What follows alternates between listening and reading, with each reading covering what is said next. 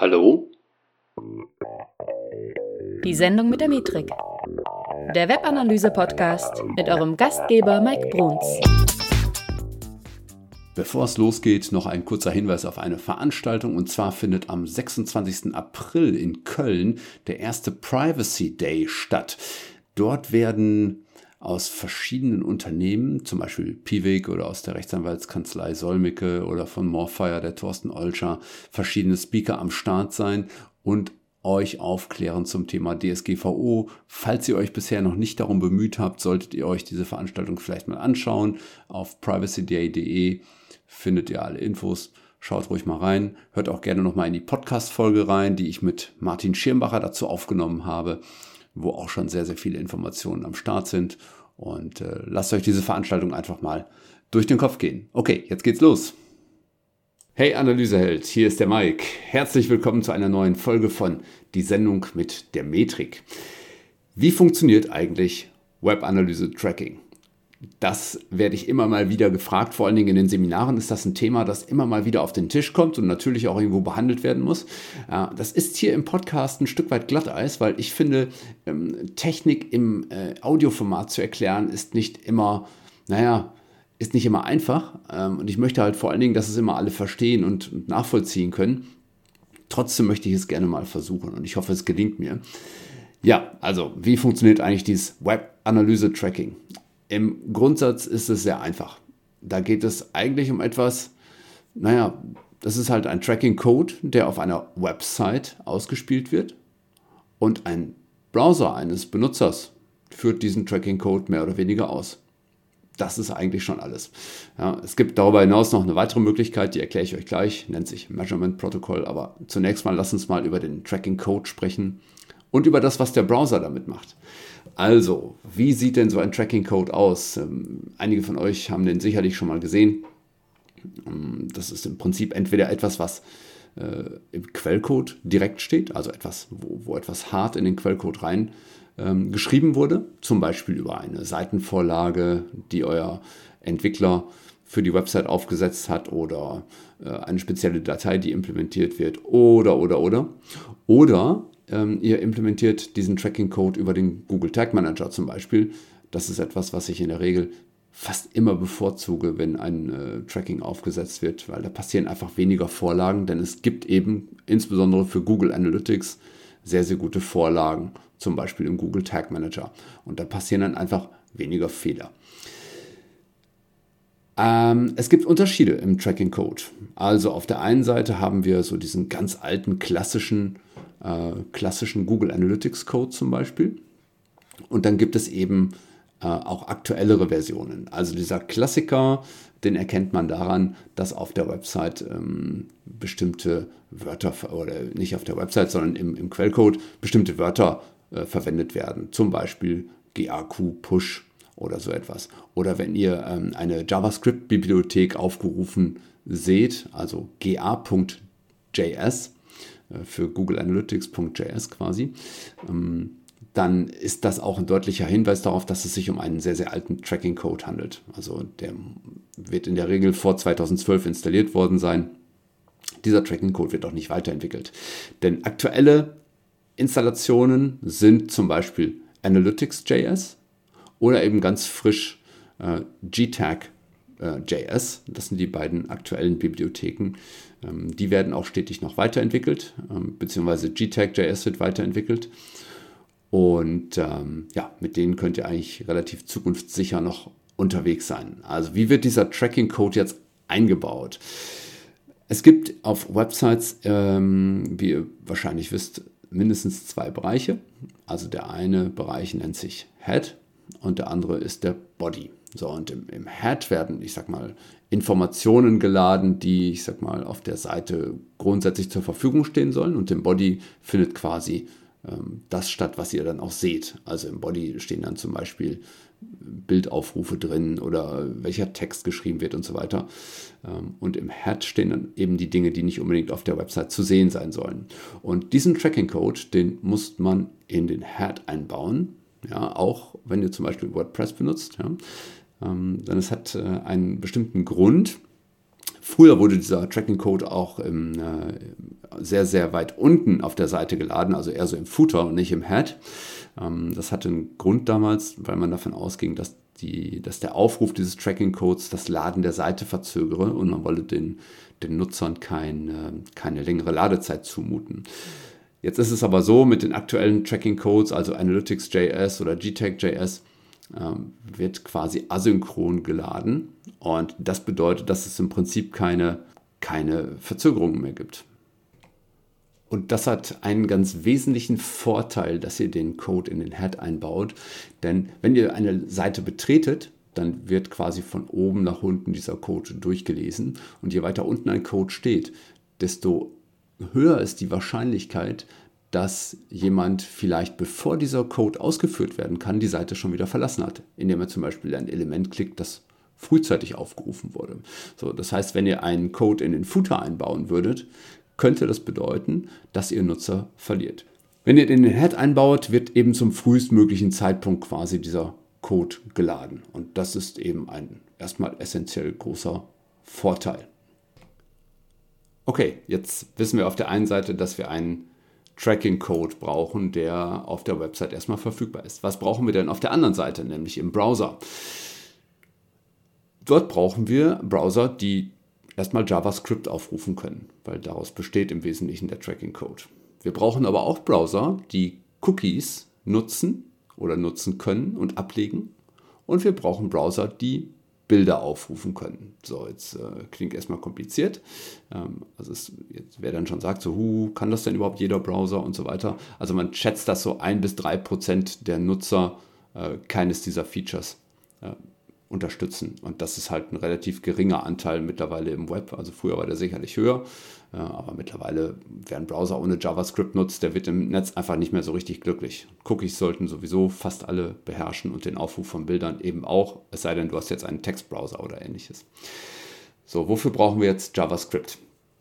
Also, Kurzum, darüber wird das Tracking erstmal quasi ausgeführt, ne, weil ihr habt ähm, eine, in eurem Quellcode habt ihr eine JavaScript-Bibliothek, eben GTAG.js oder Analytics.js und mit Hilfe dieses, dieses Tracking-Codes wird gemessen, wie Besucher mit der Seite interagieren. Also was sie dort tun. Und dafür lädt sich das Ganze äh, dieser Tracking-Code dann eben bei Analytics diese Bibliothek herunter, diese Analytics.js oder GTAG.js-Bibliothek herunter und die definiert eben, was, wie, wo gemessen wird. Und Im Code ähm, muss eigentlich gar nicht so viel daran geändert werden, als dieser Standard-Tracking-Code, da stehen ein paar Zeilen drin und das Einzige, was ihr da faktisch erstmal daran ändern müsst, ist, dass ihr eure Analytics Property ID dort eingeben müsst. Und die Property ID, die findet ihr in der Verwaltung von Analytics und das ist quasi so eine Nummer, die mit UA Bindestrich, dann nur eine sieben- oder achtstellige Zahl und dahinter mit nach einem Bindestrich nochmal eine zweistellige Zahl. Ähm, oder jetzt muss ich mal überlegen, ist sie ein- oder zweistellig? Weiß ich gerade gar nicht mehr. äh, auf jeden Fall muss dahinter noch eine Zahl gemacht werden. Und diese Property ID, die definiert eben eindeutig, ähm, wenn, an, an, welches Konto diese Daten jetzt geschickt werden sollen. Ja? Und ähm, alles, was jetzt gemessen wird, auf dieser Seite äh, mithilfe dieses Tracking-Codes. Das existiert zunächst bei so kleinsten Einheiten, die nennt man dann Hits. Ja, das sind, von denen spricht man dann immer wieder. Auch es gibt ein Limit für Hits äh, in Google Analytics und so weiter. Aber erstmal ist eine kleinste Einheit, die nennt sich Hits. Und ein Hit kann jetzt zum Beispiel sein ein einzelner Seitenaufruf oder ein Ereignis oder Transaktion oder ein, ein Timing oder ein sozialer Aufruf und so weiter. Also das sind so die Dinge, die an Google Analytics übergeben werden können. Also ein Hit wird erstmal gemessen, indem das JavaScript auch ausgeführt werden kann überhaupt. Jetzt ist es so, ich hatte eben auch Cookies erwähnt. Und diese Cookies, die sind nicht unbedingt nötig, um jetzt einen Hit zu messen, aber sie dienen der Wiedererkennung eines Nutzers. Das heißt, wenn Cookies nicht abgelegt werden können im Browser, weil derjenige sie entweder speichert, äh, nicht speichern möchte oder von vornherein auch ähm, verhindert, dass Cookies abgelegt werden, dann äh, kann der Nutzer nicht wiedererkannt werden als Wiederkehrer quasi. Also ihr kennt in Analytics möglicherweise äh, den Unterschied zwischen neue Nutzer und Wiederkehrer. Und der basiert eben darauf, ob über ein Cookie ein Nutzer wiedererkannt werden konnte. Die Cookie-Laufzeit ist in der Regel zwei Jahre. Die kann man verändern, wenn man möchte. Ähm, aber zwei Jahre ist so Standard. Und ähm, ja, kurzum, wenn es kein Cookie gibt, ähm, werdet ihr nicht wiedererkannt. Sollte Analytics jetzt beim ersten Aufruf einer Seite noch kein Cookie vorfinden von dieser Seite, ja, dann wird ein neues abgelegt. Und ihr merkt schon, das hängt jetzt so ein bisschen daran, welcher Browser hier gerade aufruft, weil ähm, je nachdem, mit welchem Browser ihr unterwegs seid, also ob ihr meinetwegen auf eurem Desktop-PC mit dem Chrome oder mit dem Firefox unterwegs seid, jeder Browser legt ein eigenes Cookie ab. Und da merkt ihr auch schon, wo eine kleine Schwierigkeit sein könnte, nämlich in der Nutzerwiedererkennung, wenn ihr verschiedene Browser ne nehmt. Weil dadurch, dass die Browser sich untereinander nicht wirklich gut unterhalten, ähm, erkennt Analytics auch nicht, ob der Nutzer, der gerade schon mal mit dem Firefox da war, jetzt gerade mit dem Chrome wieder dort ist. Und ähm, zumindest nicht ohne weiteres. Also ihr merkt, wenn ihr einen anderen Browser nutzt, ganz gleich ob auf dem gleichen Gerät oder auf einem anderen Gerät, dann seid ihr ein neuer Nutzer. Erstmal wieder. So, der dritte Punkt, den ich eben erwähnt hatte, also neben dem JavaScript und äh, neben den Cookies, die es fürs Tracking braucht, äh, braucht es auch, und das wissen die aller, allerwenigsten, Bilder. So, das Problem ist, wenn zum Beispiel in einem Browser Bilder nicht aktiviert sind, dann kann das Tracking ebenfalls zicken. Das äh, ist eine totale Überraschung für viele jetzt. Ähm, aber es ist nun mal so, dass um Daten an Analytics zurückzuspielen, wird zum Beispiel von Analytics auch ein, ein Pixelbild, so ein Tracking-Pixel heruntergeladen. Das erkennt ihr, wenn ihr euch mit den äh, Entwickler-Tools in Chrome zum Beispiel auskennt, erkennt ihr daran, dass ein äh, Unterstrich utm.gif heruntergeladen wird. Und mit diesem Aufruf werden zum Beispiel Browserdaten schon übergeben an Analytics oder die Auflösung, äh, mit der ihr unterwegs seid auf eurem Bildschirm und so weiter. Also so, ich sag mal so ein paar harte Fakten gehen da schon mal rüber. Ähm, und ohne, dieses, ohne diesen Download eines Bildes, eben durch UTM-GIF, gibt es halt eben auch mal Probleme beim Tracking. Diese Features jetzt, also JavaScript, Cookies und Bilder, ähm, Früher war es sicherlich mal ein Problem, ähm, auch auf Mobile-Geräten, ähm, das Ganze auszuführen und korrekt auszuführen. Heute ist das eigentlich kein Problem mehr. Also auch alle mobilen Browser verstehen diese Features. Trotzdem gibt es ein paar Verhinderer am Tracking. Also ich gehe mal so ein paar durch, wo ihr vielleicht noch, wo ihr vielleicht nicht so genau wisst, ob die, ob die das Tracking verhindern können. Also auf der einen Seite, äh, es gibt Leute, die, die nutzen dann äh, in ihrem Browser die Privacy-Option oder den Inkognito-Modus vom Browser. Ähm, dort wird aber grundsätzlich das Tracking ausgeführt, aber ähm, man wird als Nutzer nicht wiedererkannt, weil zum Beispiel in diesem Privacy Mode werden die Cookies nicht gespeichert. Das ist eben das, was ich eben sagte. Wenn die Cookies nicht wiedererkannt werden oder nicht ähm, gespeichert werden, dann seid ihr per se erstmal ein neuer Nutzer. Oder zumindest seid ihr unterwegs auf dem alten Cookie, das ihr vielleicht an irgendeiner anderen Stelle äh, abgelegt habt. Aber auf jeden Fall, äh, wenn ihr jetzt im Privacy- oder Incognito-Modus vom Browser unterwegs seid, dann hat das grundsätzlich erstmal einen geringen Einfluss auf äh, die Daten.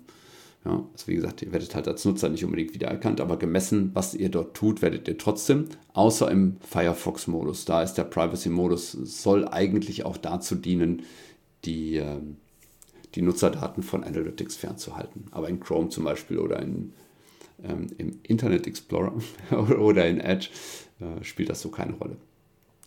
Dann verhindert natürlich auch ja, diejenigen, ich habe es eben schon mal erwähnt, diejenigen, die Cookies löschen oder sie blockieren, verhindern natürlich auch ein Stück, dass die Datenqualität hoch bleibt. Ähm, also ihr werdet eben auch dann nicht als, ähm, als Nutzer wiedererkannt, wenn ihr per se in eurem Browser ähm, Cookies nach jeder Sitzung löscht. Dann gibt es ja in vielen Browsern auch die Option Do Not Track. Die wird von Analytics aber ignoriert.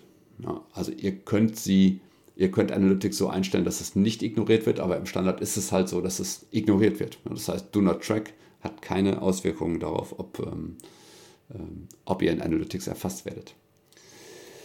Was es auch noch, tja, was auch noch das Tracking verhindern kann, ist das sogenannte Opt-out-Cookie. In Deutschland ist es ja vorgeschrieben, dass ihr die Möglichkeit bieten müsst, dass sich ein Nutzer aus Analytics ähm, ausoptet. Mit der neuen DSGVO wird es ja sogar nochmal umgedreht. Das heißt, ähm, bei bestimmten Features, die ihr in Analytics nutzt, aber nur bestimmten, nicht bei dem generellen Tracking, sondern bei bestimmten Features, die ihr nutzt, muss sich ein Nutzer erstmal äh, quasi einopten. Also ähm, quasi erstmal ins Tracking reinschreiben, damit das möglich ist. Aber zurzeit ist es noch so, dass äh, es ein Opt-out-Cookie geben kann. Und ähm, das kriegst du halt, ähm, du kannst in der Datenschutzerklärung kannst du einen Hinweis darauf geben und dann äh, dort eine klickbare Möglichkeit geben, dass du ein Opt-out-Cookie bekommst und dann bist du raus aus dem Tracking. Hm, das passiert eben auch wohl mitunter. Was natürlich auch nicht besonders förderlich ist, wenn JavaScript ausgeschaltet ist, ja, weil dann funktioniert das Tracking natürlich letztendlich auch nicht. Was ebenfalls, ich sag mal, das Ganze blockiert, sind nämlich dann auch sogenannte Adblocker. Also wenn ihr einen Adblocker installiert habt, sowas wie Adblock Plus oder so, dann ähm, kann es sein, dass das Analytics Tracking davon ebenfalls betroffen ist. Nicht jeder Tracker, äh, nicht jeder Blocker ähm, blockiert automatisch dann Analytics, aber man kann es mindestens einstellen äh, und bei einigen ist es dann auch im Default so, dass, es, dass das Analytics Tracking blockiert wird. Und natürlich kann es auch ein Hindernis sein, wenn der Tracking-Code auf einer Seite gar nicht installiert ist. Also wenn ihr jetzt zum Beispiel äh, eine Unterseite vergesst, ähm, in den Tracking-Code aufzunehmen, dann ist das natürlich auch nicht besonders gut. Ja, das waren eigentlich so die, die Verhinderer am Tracking. Mm, und dann gibt es noch eine grundsätzliche andere Möglichkeit, dazu mache ich aber wahrscheinlich nochmal eine eigene Folge, das ist nämlich das Measurement Protocol. Das muss jetzt aber auch nichts mehr mit Websites zu tun haben, sondern im Prinzip geht es beim Measurement Protocol darum, dass ihr quasi jedes Gerät, das ans Internet angeschlossen werden kann und das vielleicht noch einen HTTP-Aufruf machen kann, ähm, quasi messen könnt. Das kann euer Kühlschrank sein, der mit einem Sensor versehen wird. Äh, das kann aber auch, ähm, ich sag mal, keine Ahnung, das kann sogar der Google Assistant sein, äh, den man über bestimmte Tools mit Analytics verbindet und so weiter. Ich, ich, ich sage als Tool-Tipp vielleicht mal hier, if this, then that. Ähm, da vielleicht mache ich da mal eine Folge zu, das finde ich eigentlich sehr, sehr spannend. Aber merkt euch einfach grundsätzlich, über das sogenannte Measurement Protocol könnt ihr quasi alles messen. Ähm, nicht nur die Dinge, die online sind, sondern auch die, die vielleicht offline sind. So, was passiert jetzt, wenn ihr zum Beispiel so einen alten Tracking-Code habt, diesen äh, ga.js, den ich am Anfang genannt hatte? Ähm, Erstmal ist das zwar nicht günstig, weil dann diverse Features in, in dem aktuellen Google Analytics nicht unterstützt werden und der alte Code vor allen Dingen auch nicht weiterentwickelt wird. Äh, aber grundsätzlich Seitenaufrufe und so weiter könnt ihr damit noch messen. Ähm, ob ihr jetzt diesen alten Tracking-Code nutzt, könnt ihr am einfachsten herausfinden, indem ihr zum Beispiel Chrome nehmt und dort eine Erweiterung installiert, die nennt sich Google Tag Assistant. Und der verrät euch dann, ähm, inwiefern ihr äh, welche Code-Version nutzt. Ähm, also wenn ihr den alten Code nutzt, dann steht dort zum Beispiel so etwas wie ähm, Code Version Syntax Asynchronous. Ja? oder im Quellcode findet ihr dann auch etwas, wo dann GAQ Push drin steht. Ja, GAQ.push. Wenn ihr den Code über den Tag Manager installiert habt, dann müsst ihr dort eigentlich nur gucken, ob euer Google Analytics Tag das Classic Tag ist oder ein Universal Analytics Tag, was dann das aktuelle darstellt. Ja, und auch dort könnt ihr natürlich ja, auch im Quellcode nochmal schauen, wenn ihr Universal Analytics äh, habt, müsste dort eben entsprechend Analytics.js oder GTAG.js an irgendeiner Stelle aufgerufen werden. Oder eben im Google Tag Manager eben nachschauen, ob ihr das Universal Tag nehmt. Ja, dann ist alles gut.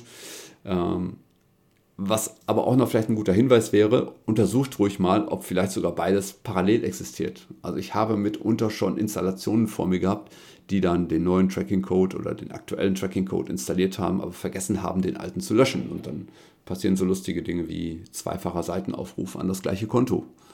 Äh, muss nicht gut sein.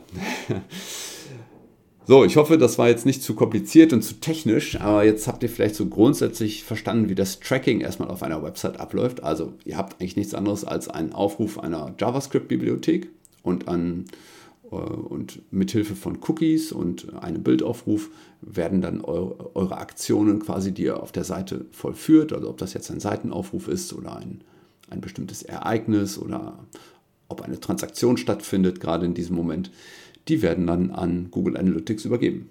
Ja, also wie gesagt, alles klar. Sonst, wenn ihr irgendwas nicht verstanden habt, schreibt gerne einen Kommentar rein oder eine Mail an mich. Ähm, würde mich freuen, wenn es euch vielleicht irgendwo ein Stück weit weitergeholfen hat. Und ansonsten wünsche ich euch einen schönen Tag und wir hören uns beim nächsten Mal wieder.